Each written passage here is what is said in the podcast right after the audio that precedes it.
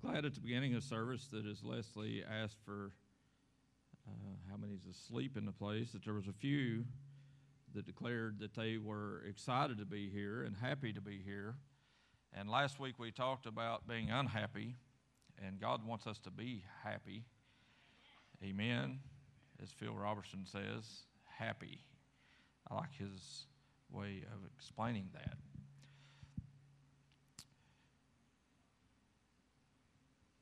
And being happy is a decision. It's a decision that you make.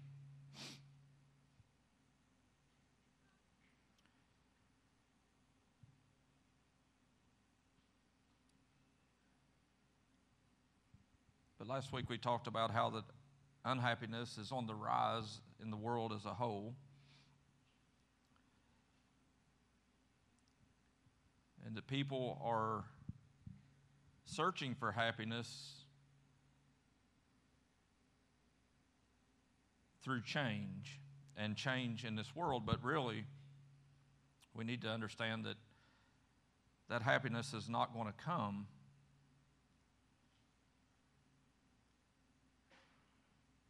through the world.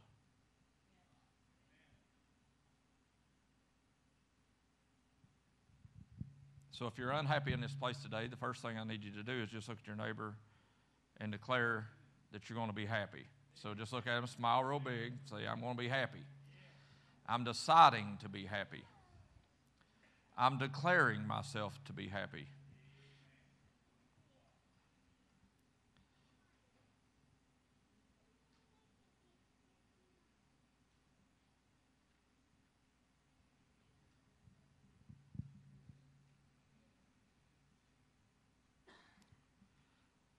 Last week we talked about Curious George and how in my childhood I uh, read the book and Curious George had uh, had eaten a piece of the puzzle and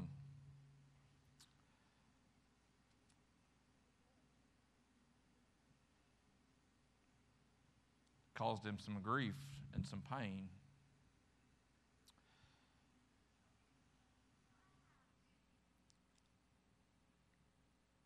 But also at the same time, curiosity is something that we can look at in a godly way that we need to be curious about the things of God. And if we're going to be curious, let's be curious, searching Scripture to find out how to apply it to our life. We talked about how the disciples in Matthew 18, when they was asking Jesus, it's a text of what we're doing in this series talking about childish ways and unhappiness.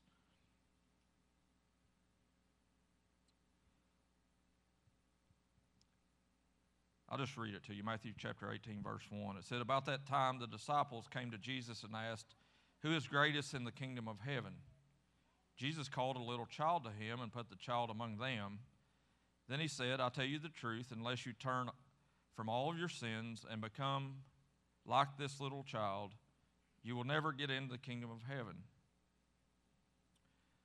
So, anyone who becomes as humble as this little child is the greatest in the kingdom of heaven.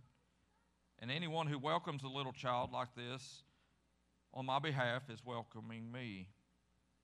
But if you cause one of these little ones who trust in me to fall into sin, it would be better for you to have a large millstone tied around your neck and be drowned in the depths of the sea.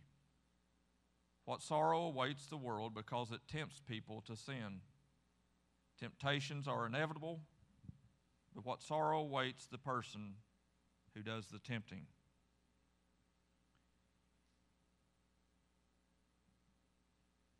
So the disciples were curious as to who would be the greatest in the kingdom of heaven. And anytime we search for selfish gain or Jesus called it filthy lucre or things that he told us not to pay attention to, it always leads to sorrow. We can have dreams about what we would think would make us happy or make our sadness diminish. But in reality, if the things are of this world, then it always brings about hopelessness.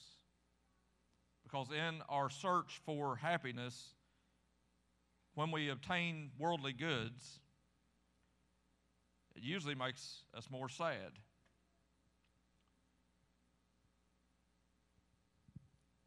How many's ever bought a new vehicle and it's something, maybe not even a brand new car, but a new to you car, and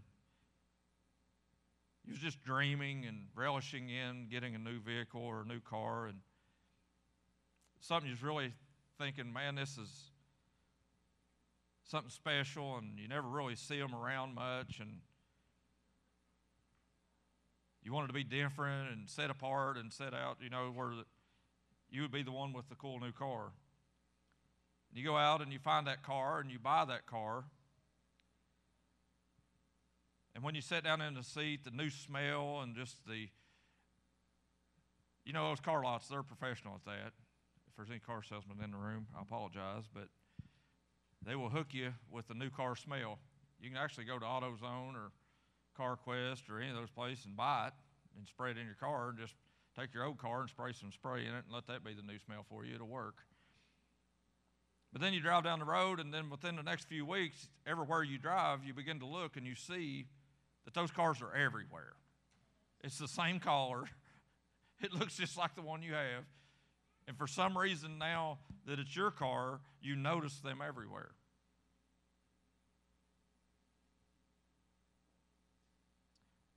And the newness wears off pretty quick, doesn't it?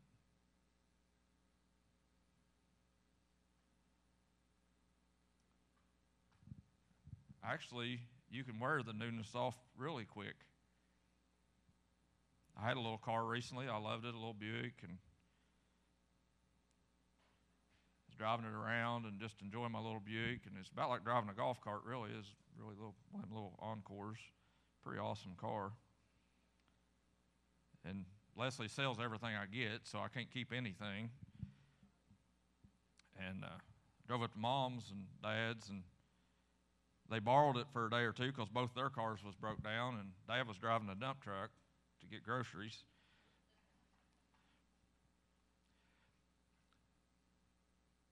And I tell them that Leslie's going to sell it because I wasn't allowed to keep it.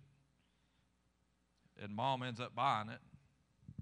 Well, actually, dad does, but mom's the one with it. And over to camping trip, it's a new to them car, which, what model is it? 2000?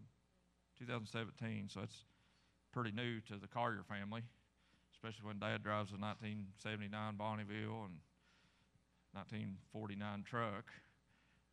So 17 is really new, and they're driving it over there, and Dad takes his, what are, I think it's a 92 Chevy he's got, that one truck, and pulls her 1959 camper over to camp at the camping trip, the church camping trip. And mom comes over in the 17 car and decides to back into the parking spot. And somehow she ends up into the side of that little brown post and takes the side out of the car. So the new wore off pretty quick on the little Buick for mom. But she's just happy because it's got air conditioner. Amen. How many likes a car with air conditioner?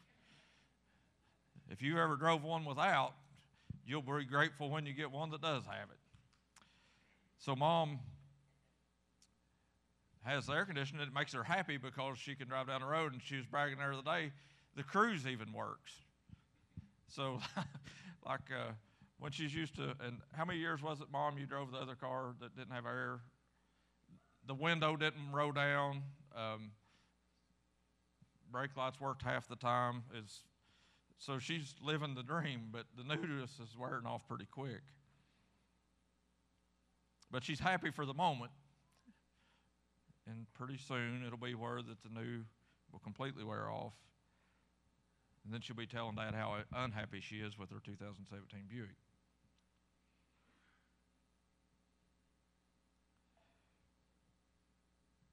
But Jesus' disciples here is saying, and this is new to them. They had grown up with their mom and dad living in a house, and their mom and dad was teaching them the Jewish customs and the Jewish ways. These were all Jewish people.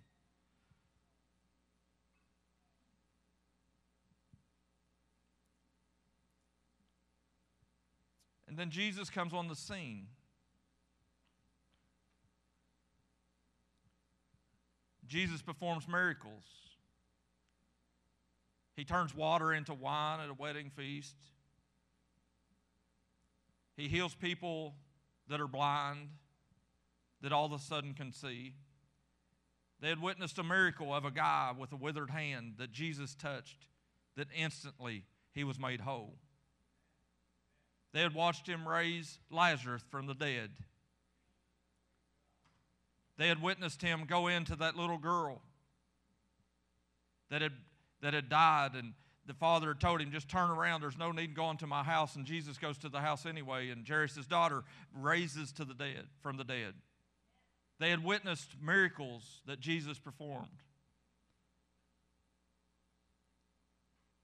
And they had become so commonplace that the newness of miracles had wore off. And they returned back to their natural state of wanting more.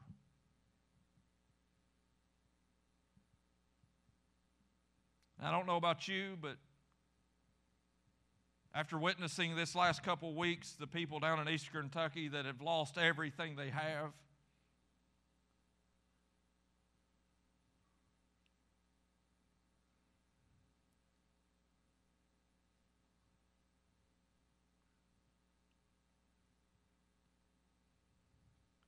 don't need to gripe about needing more.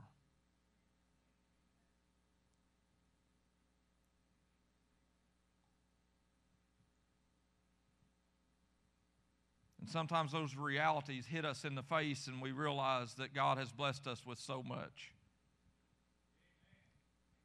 Is there anybody in here believes that? I've been blessed with more than I deserve. It's a gift that God has given us to live in a land of the free, in the home of the brave. And it's so commonplace to us because we've grown that it's just normal.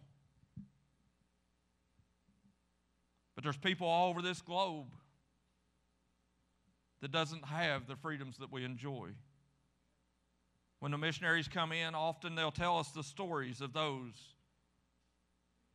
A few years ago, one missionary come in and he talked about how that when he took the uh, to the one tribe out there that he had got into this home and they'd run electricity over there and they got a solar panel and put up and they run one wire into the house and had one light bulb bulb and the guy was in awe that when the sun goes down and darkness encompasses the place, that there was still an ability to be able to see with the power of one light bulb. When was the last time we was thankful for something as simplistic as a light bulb? My sister was griping at me about it a while ago because she come in. They tried to sneak in late because it was going to be dark, you know. And the, but they're working on the new lights in the gymnasium or in the auditorium here, and we have to keep lights on the way they are. And there's you're in the focal point back there. Everybody turn around. There's my sister. Wave, Netta. There's hi, Netta. No attention to you or anything, but just.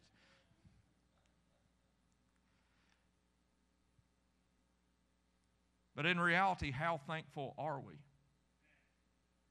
And in the grand scheme of things, when God looks down upon us, I'll just call us this we're spoiled brats. We all got childish ways, don't we? Pretty unhappy with so much. God wants to change that. He wants us to begin to remember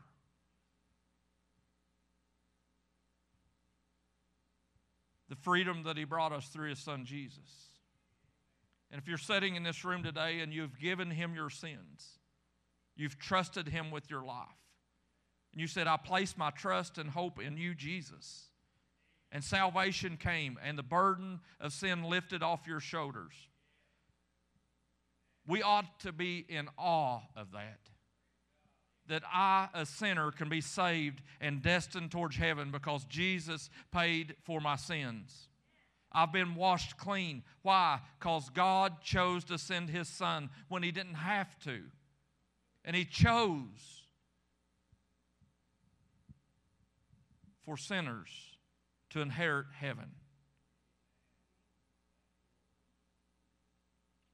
So today I want to talk about this childish ways. Last week we talked about curiosity. And today I want us to talk about the awe and the wonder. Because when a missionary spoke about that little guy that was sitting in a mud hut that he had built, that every day when darkness come, he went in and he'd just go to sleep because there was no light to be had. And the awe and the splendor that he looked upon that light bulb, the wow factor. How can this be that I can see at nighttime? Jesus says, I am the light of the world. And I don't know about you, but after accepting Him, it's like a light bulb comes on for us in our walk. That now we can see in the midst of darkness that I can still see. Why? Because Jesus is the light of the world. And what Leslie was talking about during dark times and spiritual darkness that happens in your life, you need to keep the light on. And that light is Jesus. And the words that they're singing aren't just words, but when you go through a situation or a circumstance and it seems like the enemy is coming upon you and he's darkening your area of life, what are you going to do? Speak Jesus. Because when Jesus happens, light comes on. And then you can see things in a different way that you haven't saw them before. Awe. How long has it been since you were in awe of God? Merriam Webster describes awe as an emotion. It's about wonder that is inspired by the authority, by the sacred.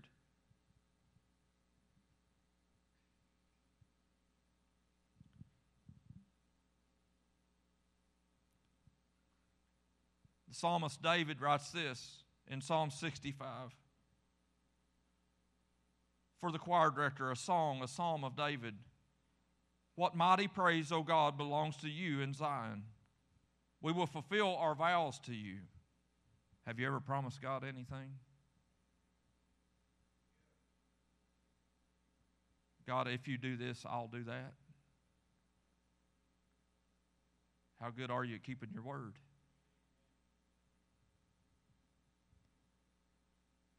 For your for you answer our prayers.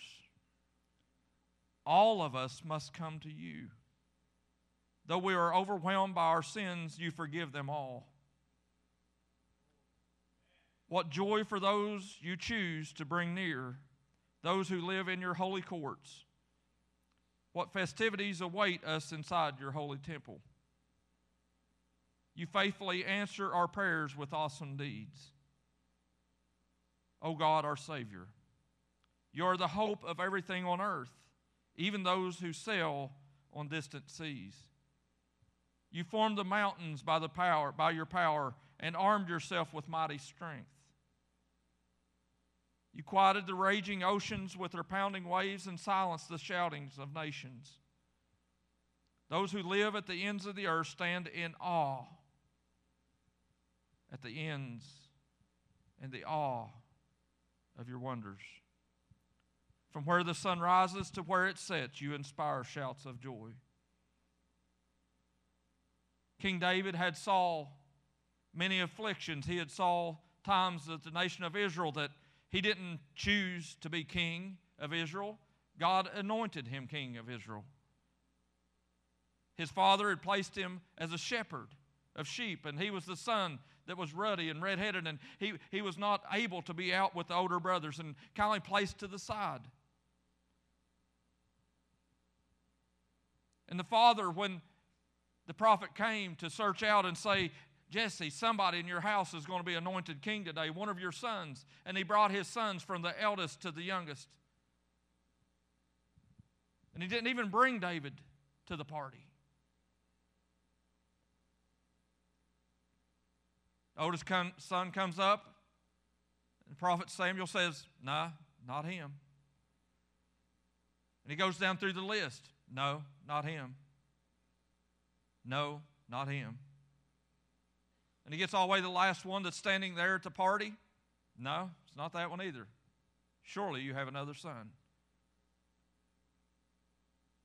Yeah, he's the one out in the mountains with the sheep.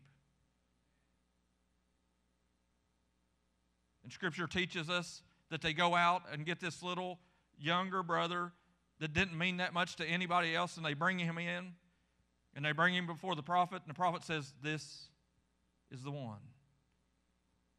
And it says that he poured the oil over his head, and he was anointed the king of Israel as a child.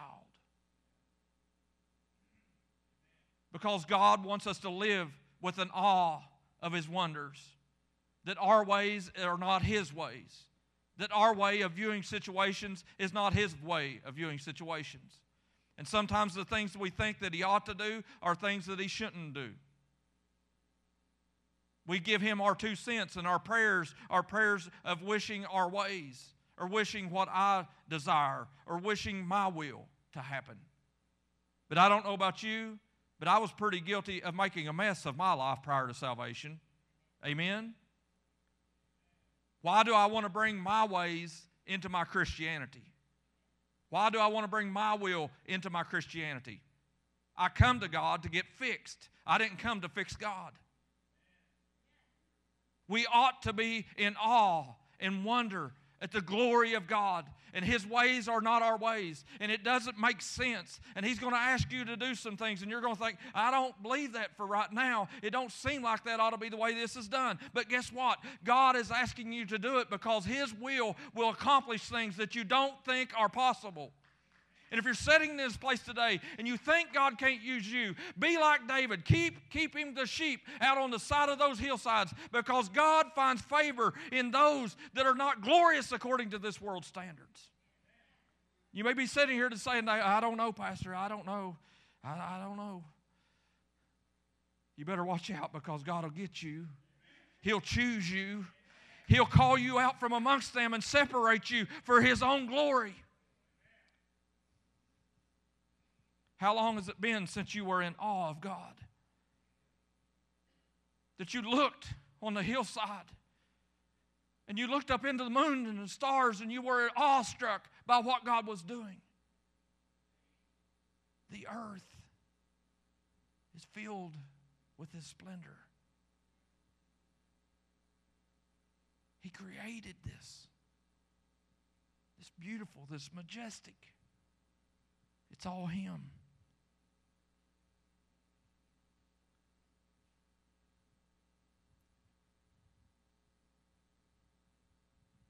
Put up the, I think it's the next one. The whole earth is filled with your wonders. Next picture.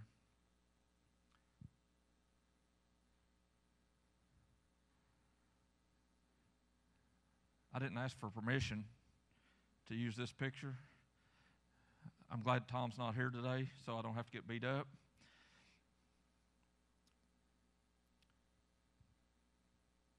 But this picture was burned into my image in my brain from years ago. This was several years ago, actually. And if any of you know Lisette and Andrea, they're kind of ate up with Disney. They take more trips to Disney in a year's time than I make trips to Vanceburg. and that's okay because they love it. But when they go down there and they take their grandbabies and their granddaughters down there, and what they love is to see the awe and the wonder in their kids' eyes. And I've been there, but I didn't get to go until I was an adult. So when I went, it looked like a bunch of rubbish to me. But when you go as a little feller, I mean, literally, the gaze in that kid's eyes.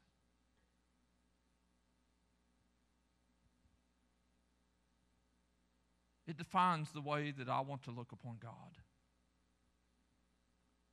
That I'm simply amazed at how good He is to me. And in that sense of awe, it's really a sense that you can't even speak. There's not even words to describe the goodness of God. When we're in awe and wonder of God, it's, it's like words can't do justice to the goodness of God. Do you understand what I'm saying? God wants us to gaze upon Him and the beauty of creation and the splendor, according to King David's psalm, of His goodness and His forgiveness of our sins and the beauty of everything that He has arranged for us. This is Tripp, right?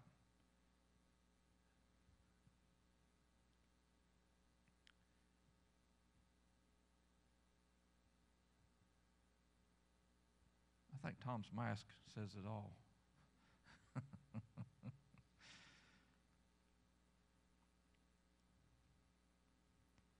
the older we get, the more calloused we get.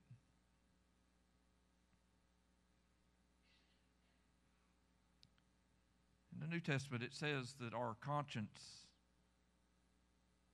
can be seared as a with a hot iron. And have you ever touched something that was kind of hot? Or if you go to the Mexican restaurant and they hand you that thing, say hot plate, and then they hand it to you.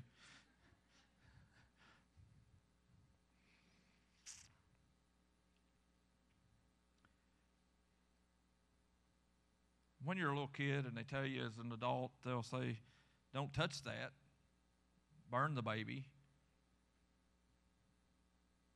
What's kids going to do? They're going to touch it, right? Kind of like yesterday, we went to the Brown family reunion. Thanks, Earl. Food was good. Company was good. If you need me to come to your reunion, I'll come as well. Just let me know where there's food. I'll be there.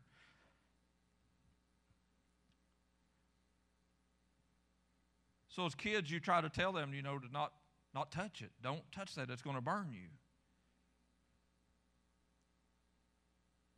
But their curiosity gets them, doesn't it? Because they're in awe and wonder of, well, really, what is that? It has to be something really good if they're trying to keep me from it. And as a kid, you'll go over there and you'll burn yourself. Ah! You might learn a lesson that first time. If you're like me, you'll never learn that lesson. You just keep touching it, won't you? I'm one of them kind of kids.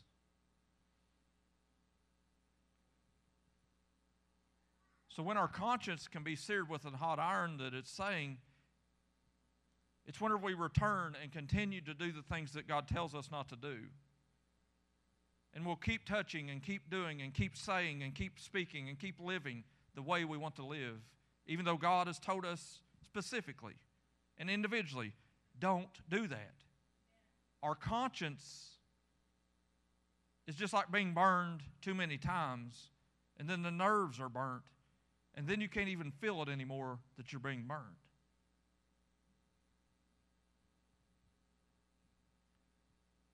But how many believes that we serve a healer?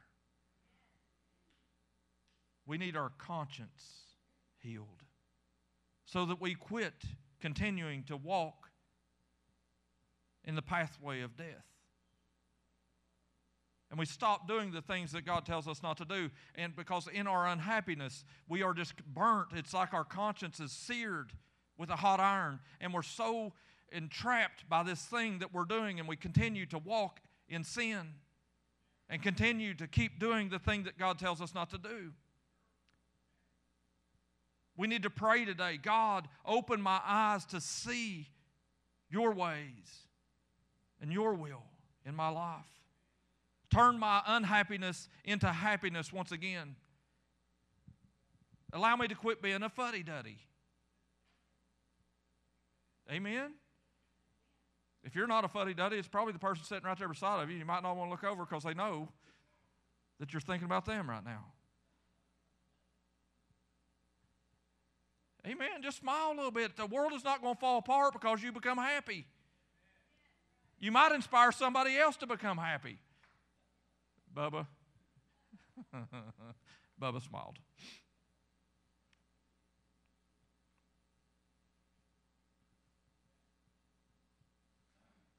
Our childish ways. Jesus says, unless you become like this little child, you'll no wise enter into the kingdom of heaven.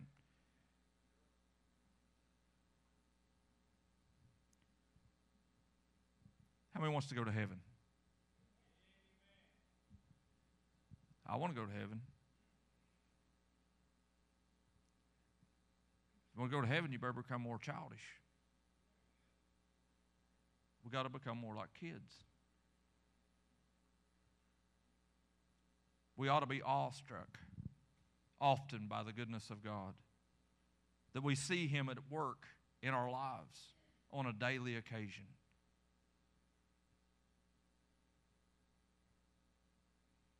The older we get, the more calloused we get, the less often we can see how good God really is. When you was a kid, you were awestruck by everything. Me and Corey was up here earlier and standing here and little Doc come up and he brought his video game and you know it's a little tablet and he was playing it and turned it on for me, and I was this mouse trying to get some cheese. I didn't get very much cheese. I was running into walls and everything else. I couldn't get the cheese. And I told Corey, I said, you know, if this was Atari and Pac Man, I could do pretty good with a joystick. I got some practice with that.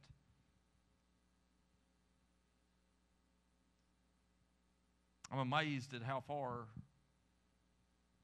video games have come since my childhood days.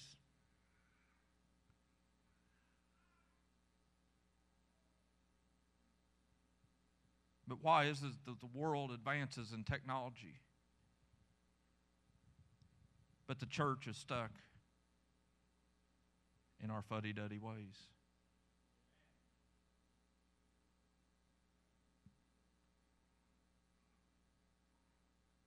Is it because we're too old and grouchy?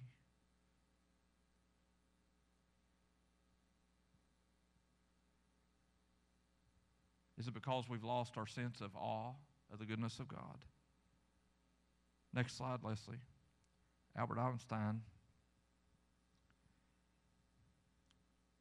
He who can no longer pause to wonder and stand wrapped in awe is as good as dead,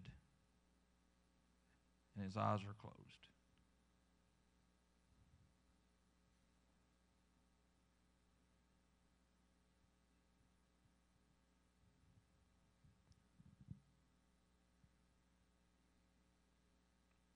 Long has it been since you saw God do something magnificent in your life?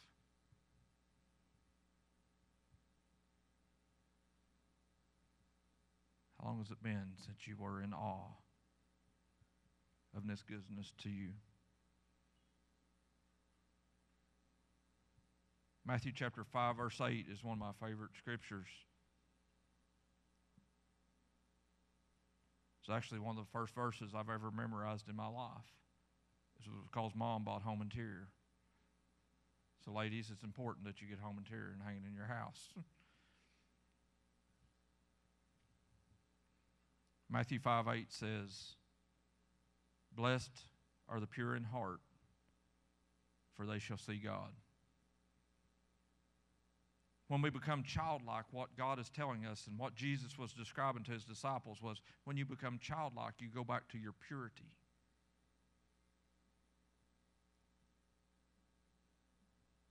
And in that purity, there is a sense of awe. And that awe is like a magnet. So, yesterday at the Brown family reunion, I was sitting there and sitting in my comfortable chair, and I didn't have to get up once but to get my plate.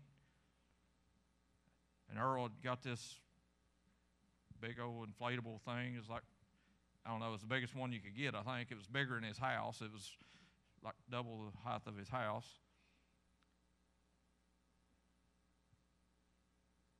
It's kind of fun getting to watch a 18 year old kid, Alex,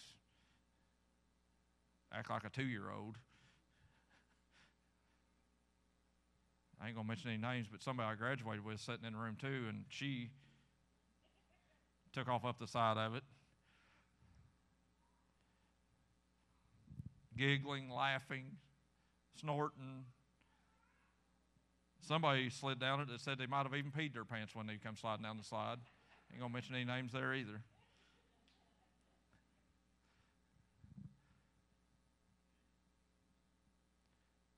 But the beauty of it is that when we become childlike, happiness just happens. When we get back to saying, man, life is so simple and God is so good, I'm, I can't help but being happy. I can't help but smile when I think about the good things He's done for me. Because in the midst of that, I'm telling you, when those little babies are watching you as adults slide down the slide, watch Zyla over and over. The adults was trying to trap her in to say, Don't go down there around that slide because she wanted to go down there and get in the water. And it's beautiful because she's just a little kid, you know, and she's just two years old, a little baby. But she was just awestruck by that ginormous slide and watching the adults act like idiots. And she's like, wow, I want to be an idiot too. And she takes off running down over the bank to get to it, and she'd get down there, and an adult run down there and get her and carry her back up. And I was like, I don't think you're going to be able to keep her from it. And the beautiful part was that Zyla knew, eventually she learned, they don't want me to go there. But she's awestruck by it, and she's going to get there anyway. So she'd come up there for a minute, and she'd take her a couple drinks out of her cup, and she'd look around and kind of sneak over that way. She'd get over on the gravel. She's barefooted, like all hillbillies from Kentucky, right? And she gets over there, walk through the gravels, and she got to the grass, and she'd turn around and look. And one of them would be like, no, Zyla, no. You know what she'd do? Smile real big, turn around, and beeline. She was down the hill. And it was a beautiful thing watching JR have to run down through there and try to get her a time or two. And it's just beautiful.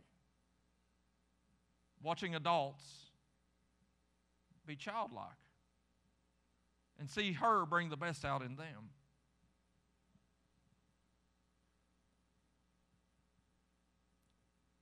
Can you imagine that that's how God is with us? that our Heavenly Father is standing there watching us. Just imagine that that big slide is the church. And everybody's having a good time and laughing and giggling and having a big old day. And him looking at us like we're little Zylas running down the hill saying, I'm going to get to it. You may be a new Christian. You may have just given your heart to Jesus last weekend. And you're like that little baby Zyla, and God, the Heavenly Father, is there and He's watching you and He's preparing a place for us. And He's telling us, be in awe, be happy, have joy in your heart. I've prepared a place for you. Live in eternity with me. He wants you to be like a child.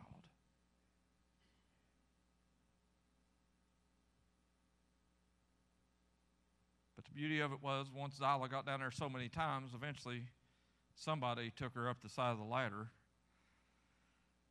on this ramp and they thought, I'm going to fix her now. She's watching everybody else have fun. Who was it that took her up the side of there? Uncle Al?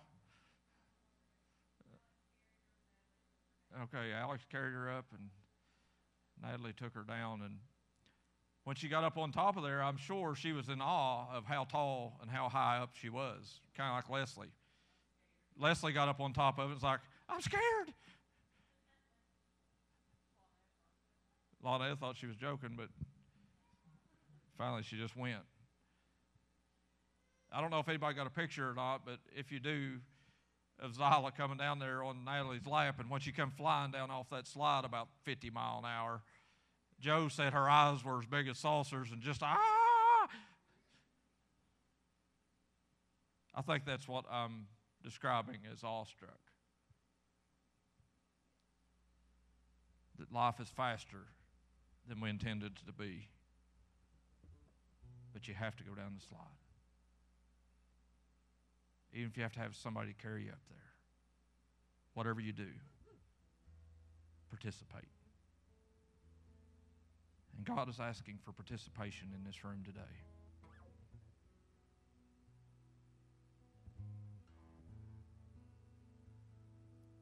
Think about that command Jesus left his disciples with in Matthew 18 unless you turn from your sins and become like little children, you're not going to enter heaven.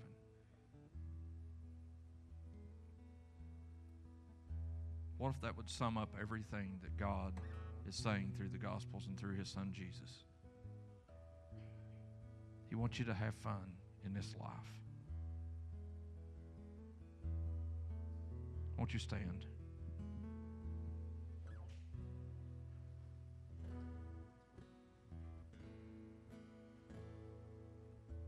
Blessed are the pure in heart, for they shall see God.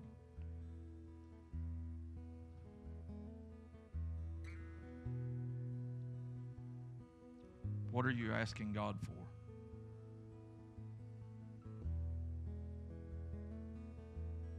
Childlike faith is a faith that believes that nothing is impossible with God, that He can do anything.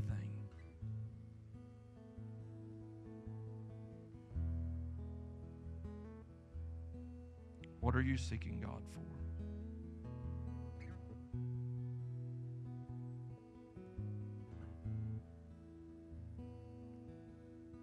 Are you seeking salvation for a family member?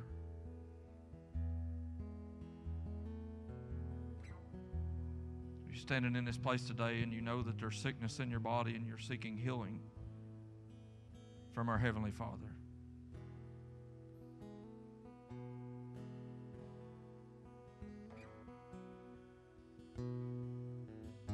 Do you drive down our streets and see those that are broken and devastated and hurting, that are struggling with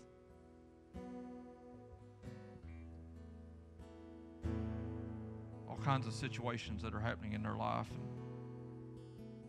And you just drive by and say, God, perform a miracle in that home.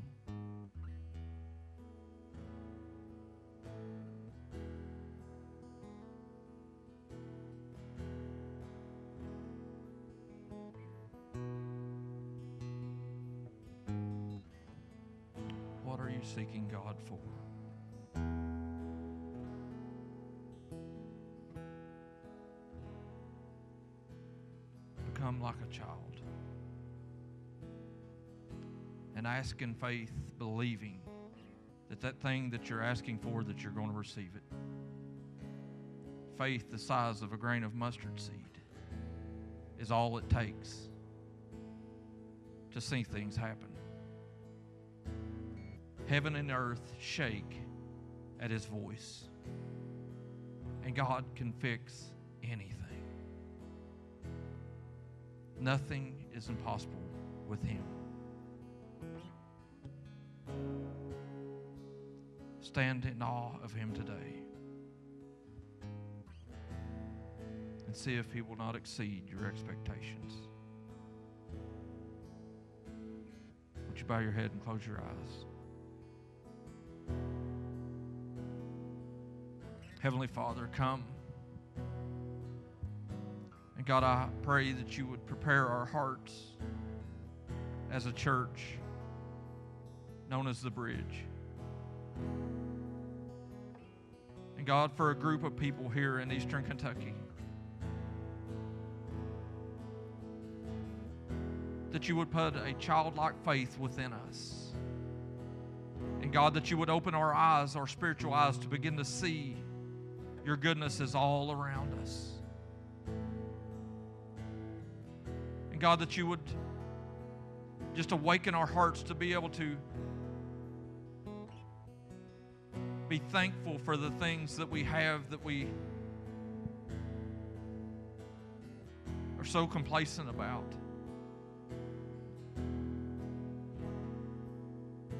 The things that you give us that you allow us to possess. Allow us to be thankful, God. Awaken our hearts to be in awe of your splendor. God, I pray for the people that's here today, for those watching and those that will listen this week on the podcast, that unholy awe would come upon us as a body. And God, that we would see you, that we would see you high and lifted up.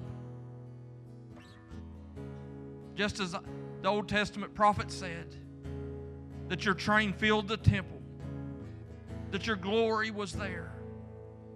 God, I pray that your splendor would be all around us. Awaken our hearts to see you in ways that we've been calloused, that our conscience has been seared. God, bring a newness, bring a childness upon this church.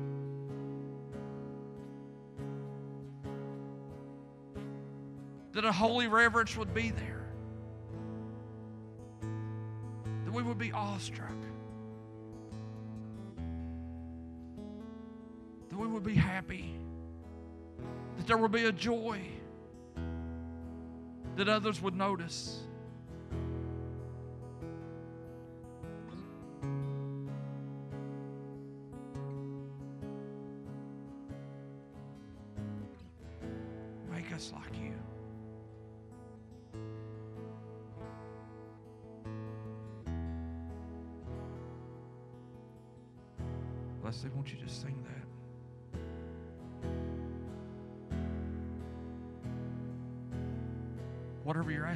For, every person in this room today.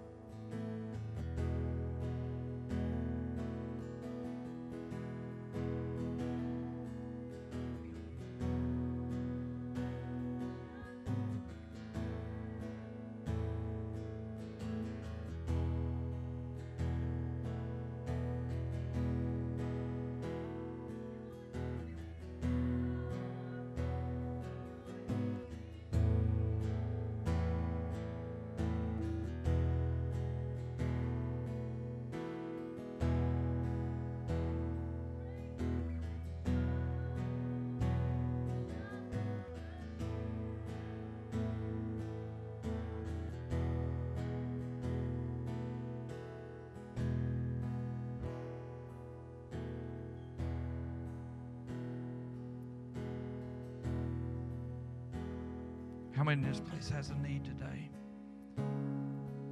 Needs a healing? How many's got a family member that you can pray for right now? That you'd like to see God save somebody in your family? Amen. Amen. How many's got somebody in your family that's struggling with addictions that you'd like to see set free? You'd like to be in awe of how God has released them from the bondage of sin. he brings freedom. It'll bring joy to your family once again.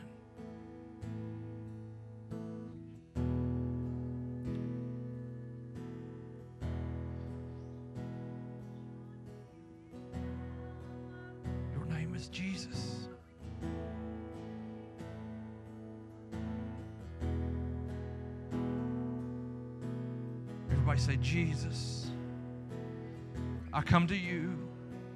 I'm asking you, allow me to see you in your glory. Let me be awestruck at your goodness upon humanity. Save my family. Save my friends. Save all those in this community that are hurting that the enemy is seeking to destroy, but you come to set them free.